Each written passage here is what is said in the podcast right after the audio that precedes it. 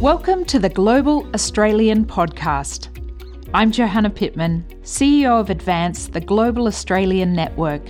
We're the non profit organisation committed to strengthening Australia by nurturing a globally connected mindset at home and abroad. One of the ways we do this is by shining a spotlight on the impact of extraordinary global Australians. In this podcast series, we meet 25 game changers recognised in the 2023 Global Australian Awards. These remarkable individuals generously share their stories with us, giving us insight into their international career journey, its highlights and challenges, and what motivates them in their work. I hope you enjoy getting to know the inspiring game changers of 2023. In this episode, we meet Anan Bouapha, a 2023 game changer in the alumni category. Anan Bouapha is an internationally renowned human rights leader. He is founder of Proud to be Us Laos, the country's first LGBTQI rights organisation, and is working to tackle the cultural, legal, and normative barriers facing sexually and gender diverse communities. In simple terms, how would you describe what you do? So, um, I consider myself as a human rights activist for LGBTQI in Laos. So my work is to uh, to do a political advocacy, policy advocacy with the Lao government in order to integrate um, LGBTQI rights in the national development in the Lao PDR. Um, in my country, it's not very um, common to talk about uh, the, the, the, language of human rights, but I think we are getting there since we receive um, international support and I think we have uh, ratified so many conventions. So my role is to um, to introduce the international framework um, to my government in regards to LGBTQI rights um, in order to push for um, diversity and inclusion, inclusive development, and hopefully um, to uh, to advocate for the anti-discrimination policy in the future. So this is um, what we are doing. So it's pretty much like building a good relationship with government and and and increase understanding, uh, correct awareness to public and the government because sometimes they're not aware uh, of um, the subject of LGBTQI rights, why it matters why we need to, to work on this issue because it's still very new uh, in Laos. Yes, that's pretty much um, uh, uh, what I do. And if we go back to when, let's say, you were in high school, what was what was your ambition at that point? What did you think you might want to go into? And did you ever think it might be as a human rights activist? Um, back then, um, I didn't really think uh, much about uh, working on this field at all um, until I joined the um, the volunteer program, the HIV/AIDS prevention volunteer project, and of course, I also lost uh, some friends because of HIV/AIDS in the past, and, and that's also motivated me to work on this field. So my original background um, was HIV/AIDS prevention. Um, so I work a lot on um, HIV/AIDS prevention, um, increasing awareness among most at-risk group, uh, key populations, until 2012. Then I shifted to to human rights because um, it's not just HIV/AIDS, but it is so much more than that. It's about how we can speak out for unheard voices, how we can help other people who whose voice is not heard. So yeah, this is a big motivation for me to to engage in this field. In your current work in political advocacy and liaising with the government on these issues, what are some of the day to day challenges that you face and what have been some of the highlights?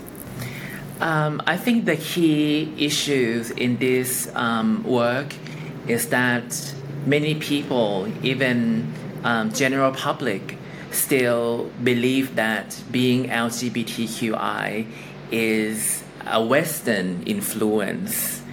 Uh, they think some, especially the older generation, they, they like to think that if you, um, you know, if you watch too much um, Western film, then it will influence you to be to be LGBTQI. This kind of notion still still um, lies in the society. So it is a very difficult um, point. But I think due to the technology, the social media, um, people uh, begin to understand. And my another challenge is to to convince my government partners to understand why we need to work on this and how this issue link with the holistic comprehensive development of the nation because if you don't work with them at the end of the day you will be helping them and spend tons of money um, clearing the mess, you know, like the HIV AIDS uh, in the past. I remember that the last decade, 15 years ago, um, government of Laos was very um, was hesitating um, to to work with men who have sex with men. Um, um, they didn't call it uh, LGBT, but they said MSM population. So um, yeah, so I think uh, my government made a right decision by working with um, MSM and transgender women um, to reduce HIV/AIDS. Otherwise, it, it will be a very complicated um, problem if we don't engage with marginalized population. And yeah and like i said it's not just hiv but human rights employment economic development and and so many issues we need to to work hand in hand in solidarity with with everyone. Absolutely. Tell us about your period of studying in australia and your engagement with australia and can you think about how that changed your thinking or shaped your thinking in any way yeah, first of all, um, Australia is a very close partner um, well, with myself and including my organization, Proud to be Us Laos. And, and Australia is the only um, government, Australian is the only government in Laos to have an open political and human rights dialogue with the government of Laos. So um, when I was on the Australia Award Fellowship, um, I also got opportunity to meet with key uh, human rights activists, and many of them, many of whom uh, I still keep in touch with.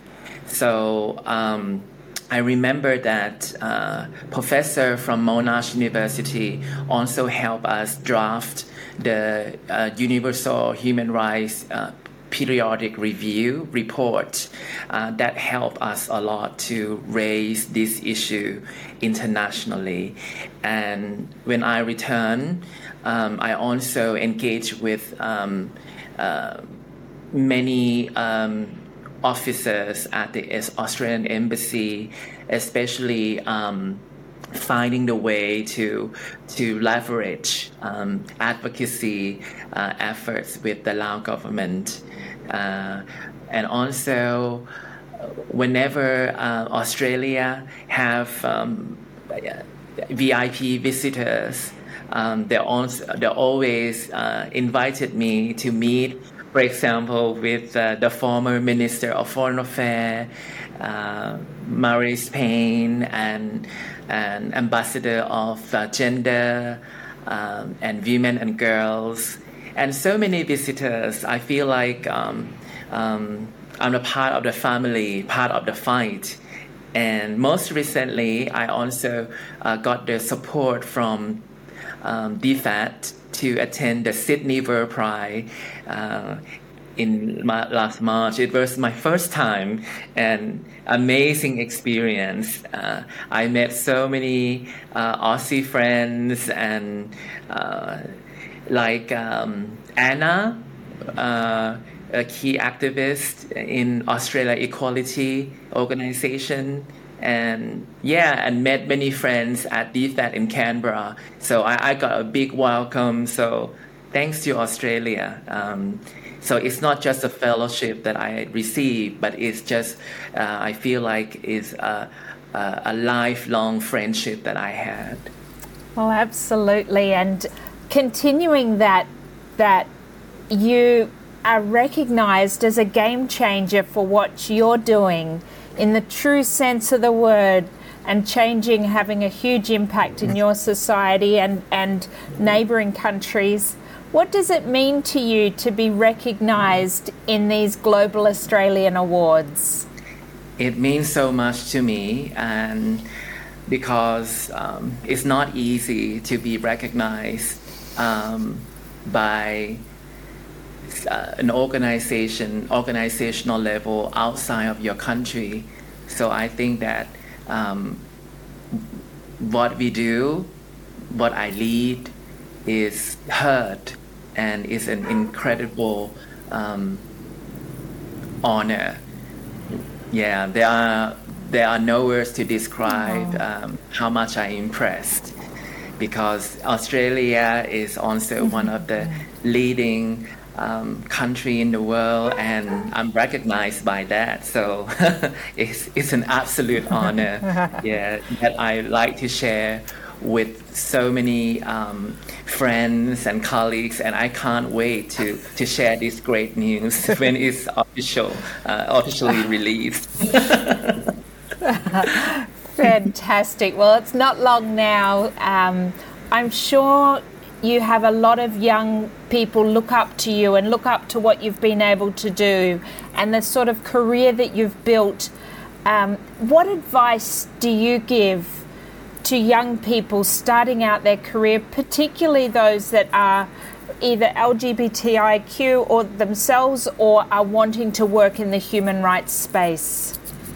I think, first of all, you have to listen to your heart, what you want to, to do. That's, that's number one. And, and then follow your passion. There is no right and wrong to to to do what you want, especially something that benefit others, something that that help others. I think there's no principle, there's no guideline. You just do what you feel as long as it, it, it doesn't cause any harm to others. But if you feel like it benefit other, it helps other, you just do um, what you can. And I think um, I speak for my context because in, in Laos is quite particular.